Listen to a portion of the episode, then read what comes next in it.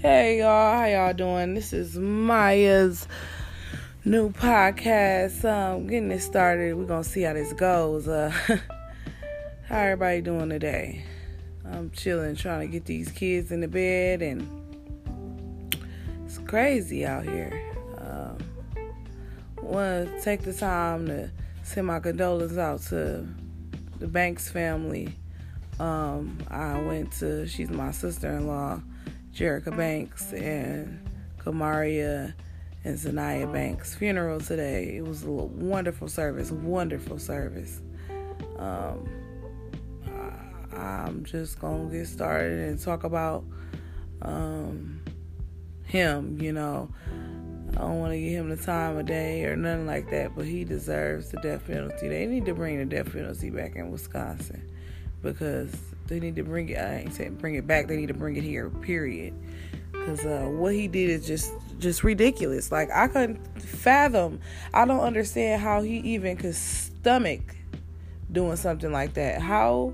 What type of person does something like that to a child?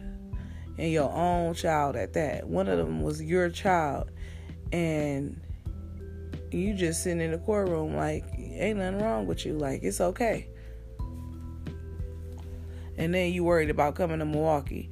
That's ridiculous. What he did to them kids was ridiculous. And I hope they he gets what he deserves, should I say. I can't say what I want to say, but God gonna have the last say so for him. Uh, the service was beautiful. Um, may they rest peacefully.